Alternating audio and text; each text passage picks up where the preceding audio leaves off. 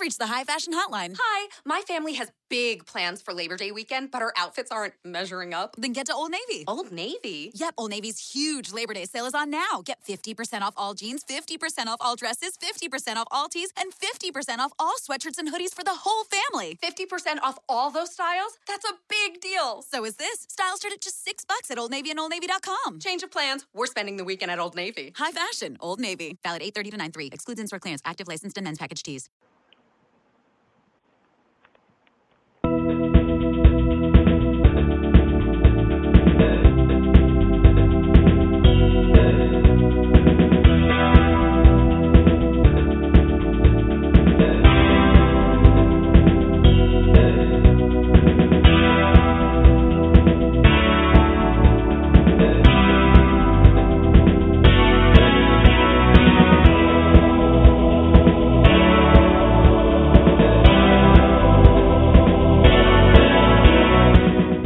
Haunted Nights, live with Tamara Thorne and Alistair Cross.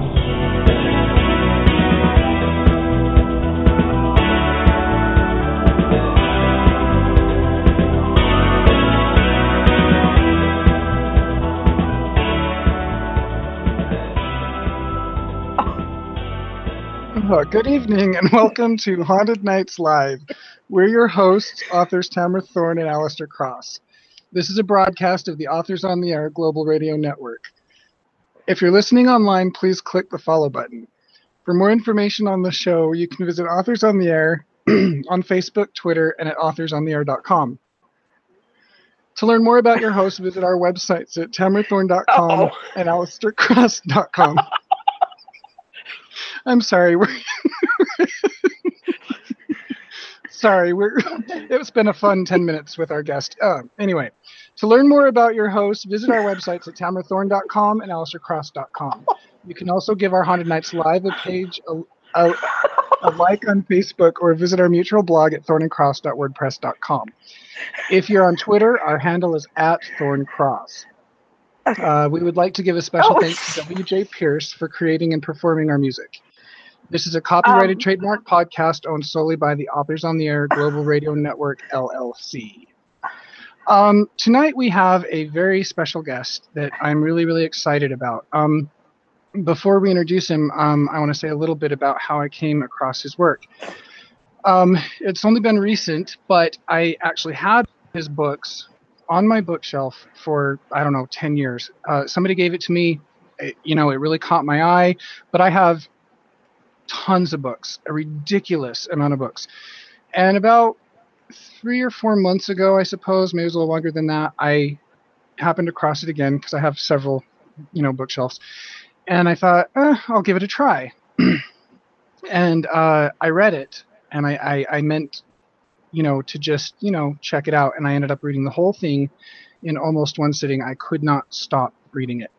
So what I did is I, I went on a mission then to to to find this author and to get him on our show because I was so impressed with his work. And um, it, you know, luckily he's a nice guy. He didn't charge me, you know, with stalking him or anything like that. but he, he really he's a great guy. I, I've read three or four of his books, you know, right in a row since then. I'm really excited about him. Um, before we introduce him, I want uh, Tamara, my co-host, to to read a little excerpt from his latest book, "Tell Me You're Sorry," which is the last book of his that I just read. And this is this is from "Tell Me You're Sorry," and this is how the book opens. And this is just one example of why, when you start reading this man's books, you won't be able to stop. Are you ready, Tamara? I'm ready. Okay. I'm still hearing feedback. Um, okay. The blonde woman beside him in bed was a stranger. The sheets covered her to the waist, and she had on Vanessa's nightgown, the pink lacy number that got him hot whenever she wore it.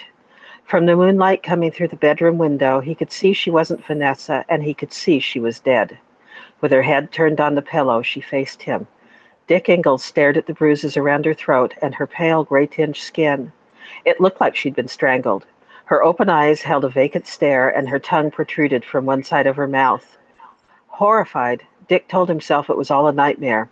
He tried to move, but he couldn't. He felt helpless, paralyzed, and in some awful limbo state between sleep and consciousness, yet he knew exactly where he was. Oops, I just lost my place. Okay. Um, wait a second. I'm sorry. The technical difficulties here are. Oh, you're fine. Okay. Um, I just have to find out, find where I was. Okay. In the master bedroom in the, at their summer house, he told himself that his wife of two months, Vanessa, was asleep beside him in bed, not this dead stranger, this hideous apparition from some nightmare. This wasn't real. That's that is from Tell Me You're Sorry. And when I picked that up and read that, I automatically emailed our author and said, A guy wakes up next to a dead chick. I'm totally hooked. Love it, love it, love it. So let me uh, say a little bit about him and then we will introduce him. Uh, before his thrillers landed him on the New York Times bestseller list, Kevin O'Brien, our guest tonight, was a railroad inspector.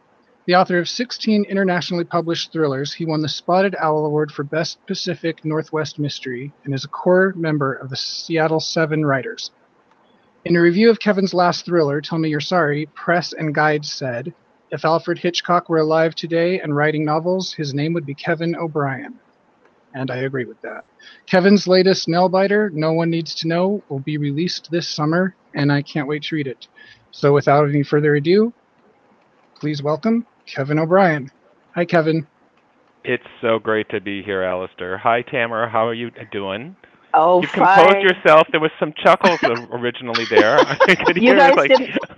Maybe I was the only one who heard the feedback. It was like triple feedback, and Oh, I didn't wow. Oh, I, I thought everyone was hearing it. That was uh, that was. Oh my God, what do we do now?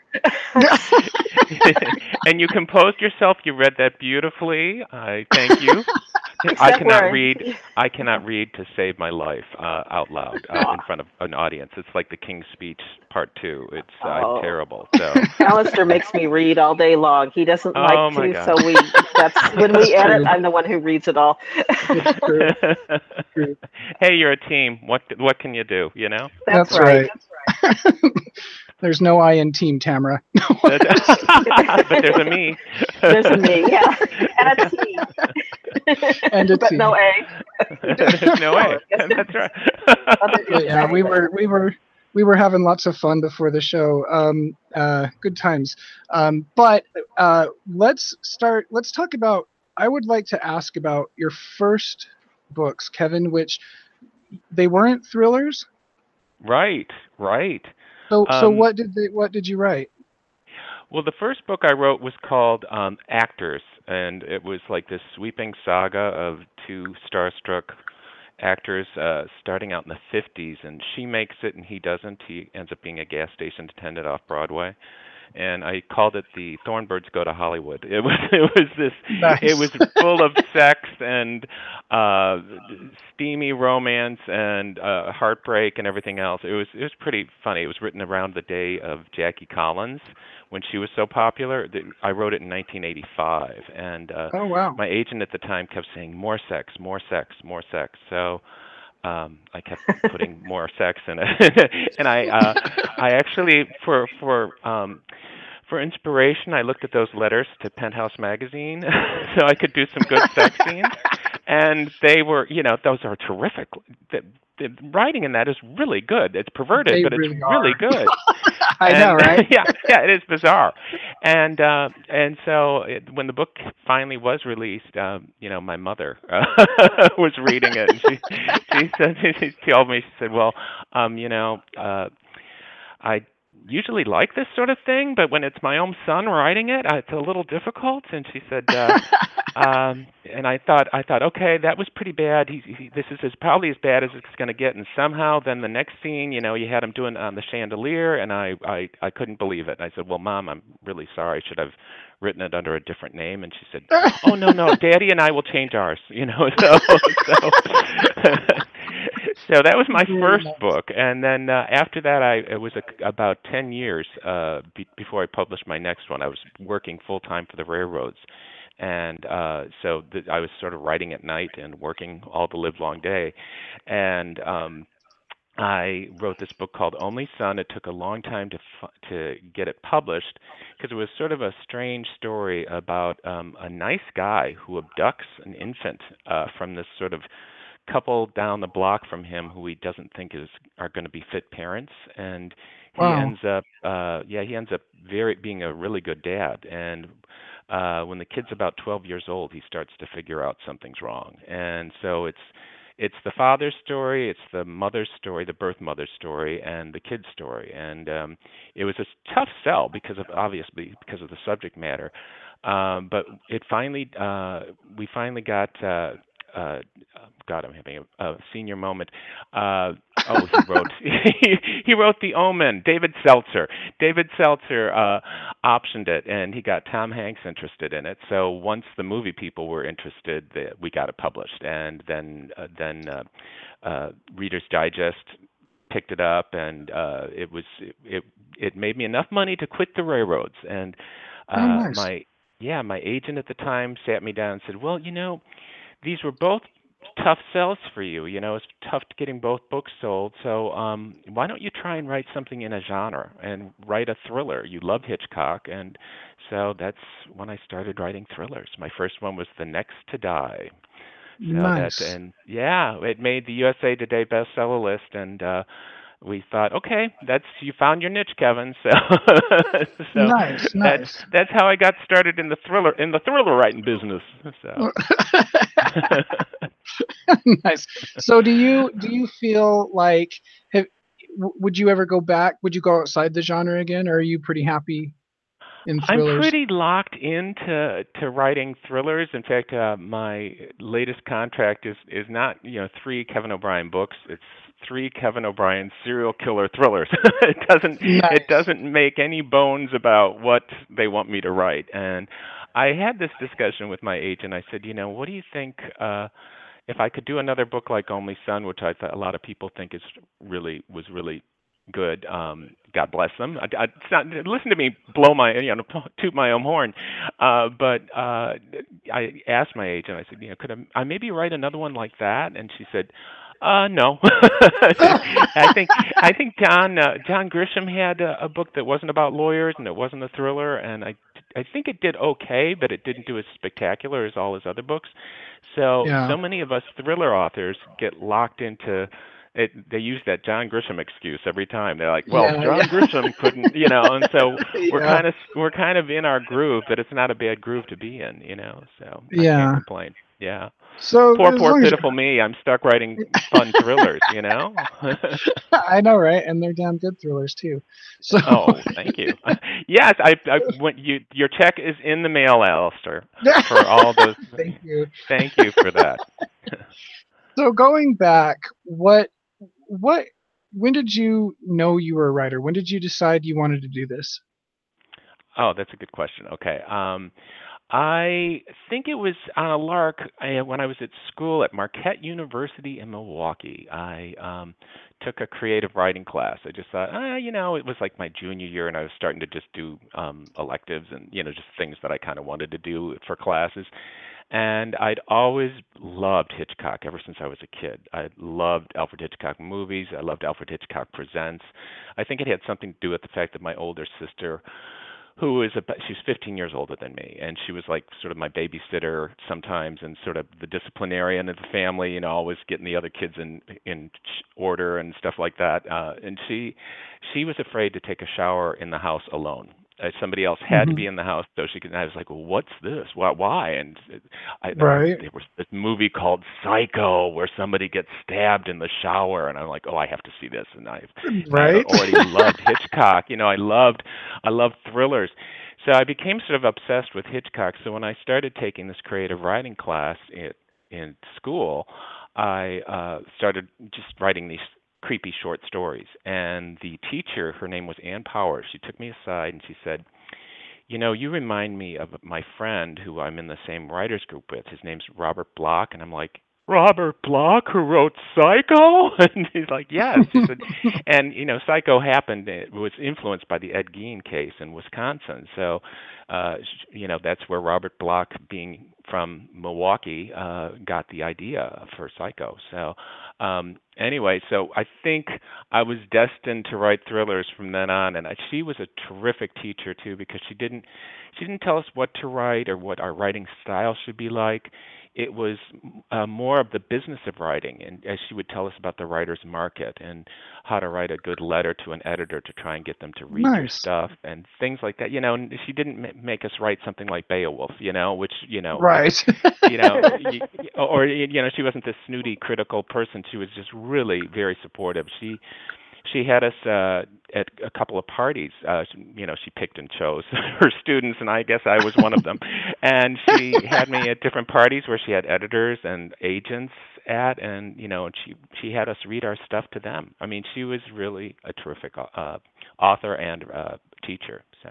That's i think it was thanks to her. I said uh i set this goal um while i was still in school. I thought if i can get a short story or a book published by the time I'm 30, I I'm going to keep at this, and if I can't, then I'll try and figure out something else. And um, so uh, I had written actors, my Thorn Birds Go to Hollywood tale, back in in the early 80s, and it took a couple of years to finally get it pub, uh, you know, to try and sell it. And on my the day after my 30th birthday, the phone rang at 6:30 in the morning, and I thought it was the railroads. I thought there was a railroad derailment, and there was somebody calling me to say that I had to cover it for the railroads. And it was my agent, and she she was singing "Happy Birthday" to me like Marilyn to JFK, you know. Nice. and, and she said, uh, "For your birthday, I'd like to say you you're getting your book published, and you are. So give me a call." And that was my that was my first book. Oh So, wow! So you uh, barely made that deadline. I did. I'm glad I didn't throw out the Underwood. At the, I'm glad I didn't uh, didn't uh, quit that on the 30th birthday. I One more day. Just just missed the deadline. So seems to me anyway. most writers most writers don't seem to get published before they're in their 30s anyway. So you were oh, I of the curve. know. Although I just Yeah. uh, I just had uh, I was just at a function and Sherman Alexie showed up and so I said uh, he was I was talking to him for a minute. Uh, and he uh he I didn't know he was younger than me. He was a lot younger than me. And I think he, Oh, he dear. published like when he was 23 or 24, I think. That was Oh, his wow. first book. Yeah. It was like well Carson McCullers too with uh, Heart Is a Lonely Hunter. I think she was like 20 or something like that. I hate people like that. Anyway. Well, I, I want to backtrack to Robert Bloch. I got to hang out with him quite a bit earlier in Get the out of here! Oh my God, Yeah. you're kidding! Oh Now, wow! Quinn Yarbro was a good friend of his and put us together, and we spent two hours going out to a, to see a cat sanctuary in Vegas, uh, outside of Las Vegas, at a con the three of us were at. one time. Fascinating. We spent the whole time punning back and forth. It, he was like the best punster in the world, and and he I inspired. I think we did every pun about ground beef that was possible, and I don't remember the rest. But oh, what a nice guy!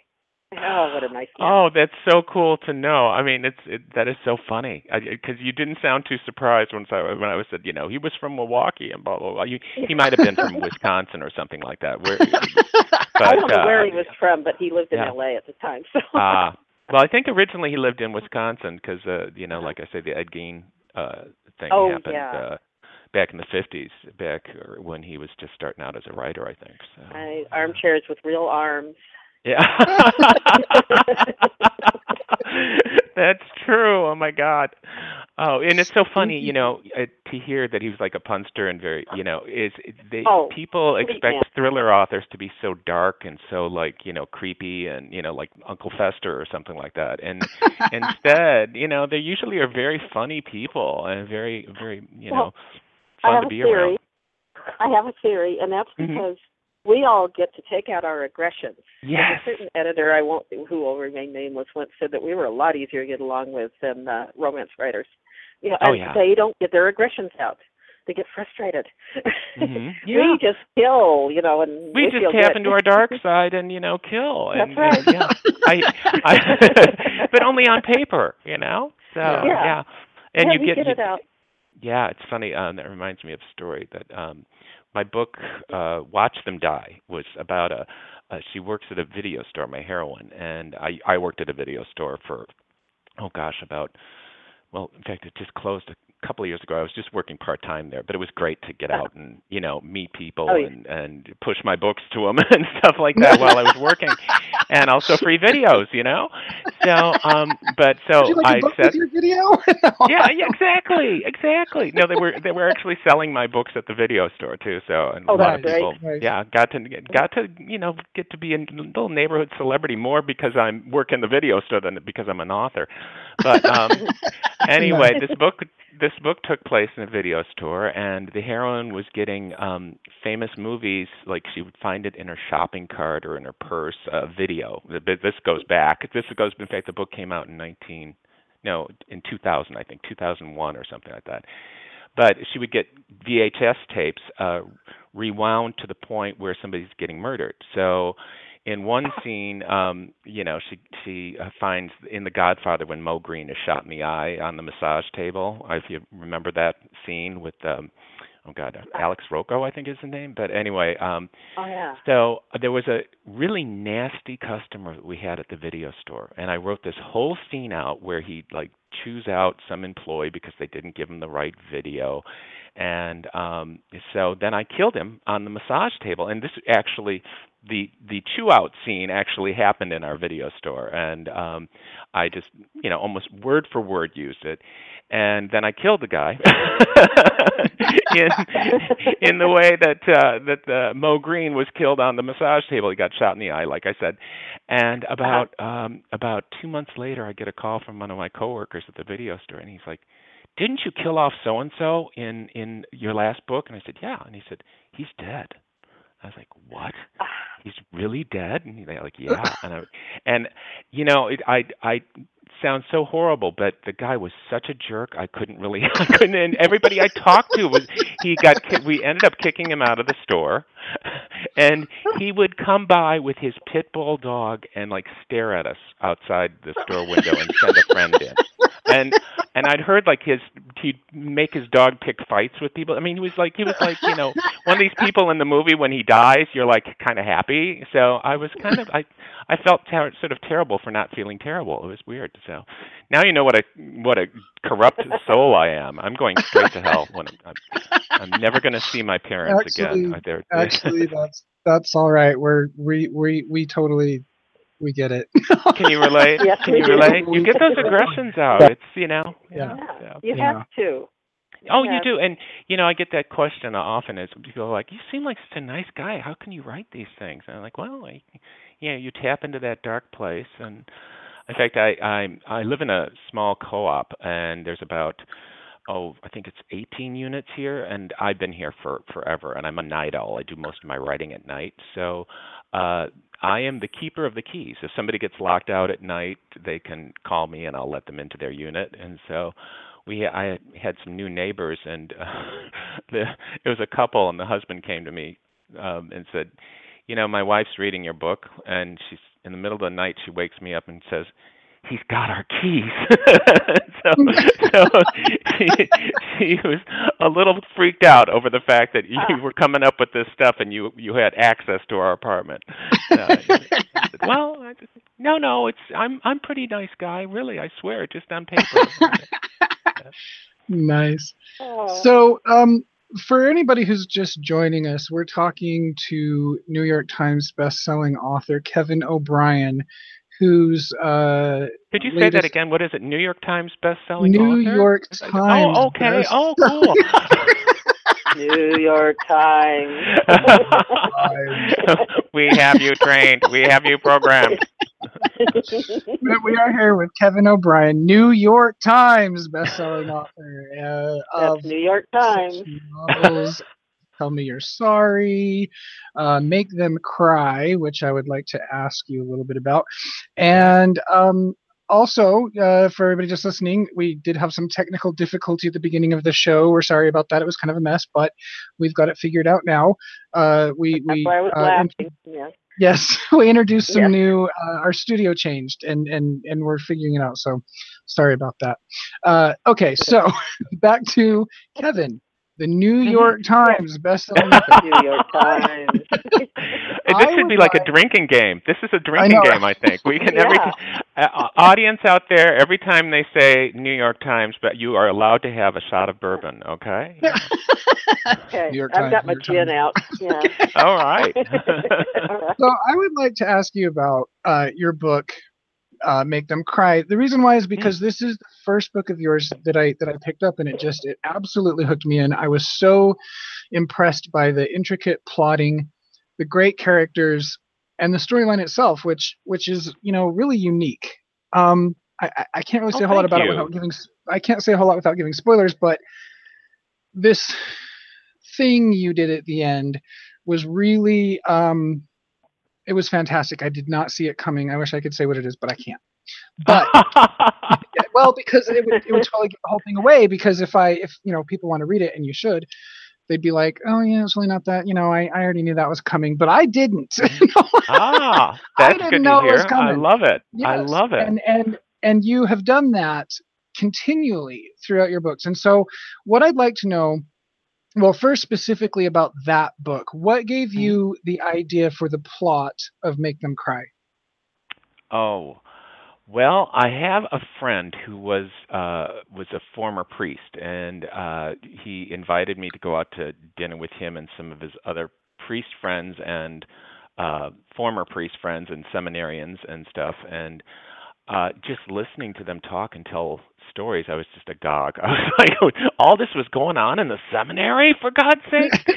and uh, and you know, it was just uh, it was a little uh, it was like between uh, the sort of um the priests that were sort of like mean to the kids there was no there was no sexual abuse between the priests and the and the um students but there was there was you know physical abuse and then there was um between the students there was a lot going on. All i could without sounding too um sounding too perverted it was it was it was there was a lot happening. It was a zippy little cemetery or some seminary i should say.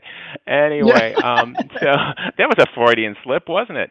Anyway um so i thought i would really like to send some sort of creepy thriller in uh, a seminary. And uh And it boy, was just- it creepy. seemed- Thank you. I you know, and I tapped into my whole Catholic background and and you know, I was fascinated when I was a kid uh with martyrs and saints and um yeah. you know, uh reading up on all the grisly goings on. Uh in fact I, I got together with Laurie King who did the Beekeeper's Apprentice and she does a lot of the Sherlock Holmes. She's you know won awards and all this other stuff. And she uh, started out studying theology and i asked her i said you know was was it all the stories all those gruesome stories you read in the bible that were sort of an influence on you? And she said yeah. And i think i have to agree. I think reading up on all that stuff when i was a little catholic boy um must have been in, i tapped into that. And so uh you know and you can just i had a blast writing that one. That was one of the funnest books um uh, book writing experiences I've had, uh, especially since, yeah, it was it was early in my career too, so writing was wasn't work yet. it was it was just really Right. exciting. So uh, I I had a good time with that. In fact, it must have it must uh, have worked because that book is the one that's been reprinted. I think more than any other books of of, my books. So. Yeah, I mean, it's just it. It really, you know, like I I, I read a lot, you know, so it's you know, I, I read a lot, but I I really am only, you know, generally good for you know two maybe three consecutive books uh, from an author because it's not that I get tired of them or that they lose a pill or anything like that. It's just there's so much other stuff I want to read. You know what I mean? Right. Um, oh yeah. I- sure. Yeah, I mean, and I've I've read I think four or maybe five now of yours in a row, in a row, and it's just like, and, Oh, and I just finished. I know, and it's like I'm we- I'm we- I'm terrified. Uh, You're going to probably like write me a letter saying, you know, you hack. I said, yes, suddenly you're going to turn on me. You're just going to No, turn on me, just like. no we because I on you. still You're a New York Times best-selling author. Drink up. oh, I think everybody just had a shot of something. but no, really, I I, Yeah. I still have to go back. I mean, there's still uh, plenty of books of yours that I that I don't have yet. oh, I, I well, thank you, and I don't. That's so. Yeah, no, That's and great. and seriously, I, I mean it. It's it's I I really attribute, you know, my being able to, you know you know loving these so much, not getting tired of them, to the fact that your endings, okay, like uh, that that uh, quote that um, I can't remember the name of the place that said if Alfred Hitchcock, you know, were alive and, and oh, writing yeah, thank you. Yeah. novels. Yes, I I agree with that, and and it reminds me a lot of that because you don't see what's coming. It's it always is just like oh my god I didn't see that coming.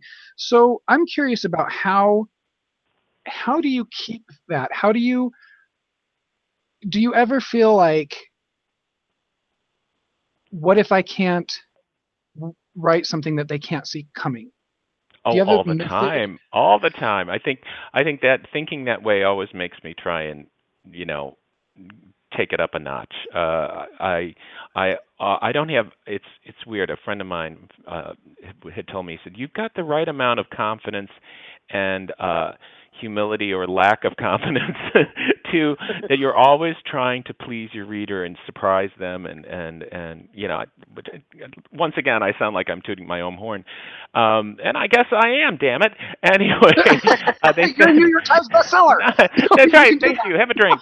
Anyway um, and uh no i i i think that having to meet that challenge each time i write a, a book and i outline my books which makes uh these sort of surprise twist at the end that i i'm always going for i know that before i even put uh, i know what's coming as before i even start actually writing the actual book i my outlines are very long too they're about a hundred pages and Oh they're wow. almost like Wow. mini novels. Yeah, they're like they're like mini Oh. novels, and I submit it to my editor, and I've had the same editor ever since Only Son. So we we've been working together for nearly 20 years, and um, Wow. uh, so yeah, we work Wow. together really well. He's he's terrific up with Kensington Books, Yeah.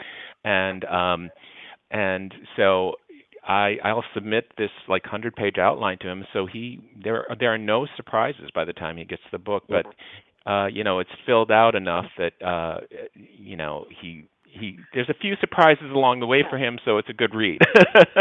Right, but right. um, yeah, I'm always uh, I always know exactly where I'm going when I start writing the book.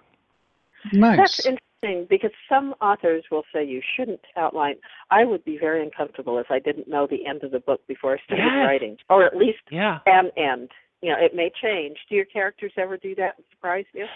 Um, not not totally. I think sometimes what happens is when I'm writing uh the book, I'll realize in the outline my characters uh the surprise is that my character would never do something that I want have them doing, and, I, and I, I was I suddenly realized that is not in her character. I can't I can't go here, and I can't make this scene happen until I kind of either do something with her backstory or give a good excuse why she's doing the things she's doing. So that uh the characters don't surprise me. I think the circumstances I put my characters in sometimes surprises me, if if that makes any kind of sense. Uh, Yeah, it does. makes That's sense. interesting. Yeah. For It's us, I've heard. we I, both oh, go have- ahead. oh, Oh, sorry. for They us, say we that both there's have. We're all talking at once. I love this. New York Times We've best-selling trying author. Have another drink, folks. Go ahead, For Tamara. it's, okay. For us, we both are surprised by the characters. They pretty much talk in our heads all the time, Mm. and and they will do things we don't expect and change the books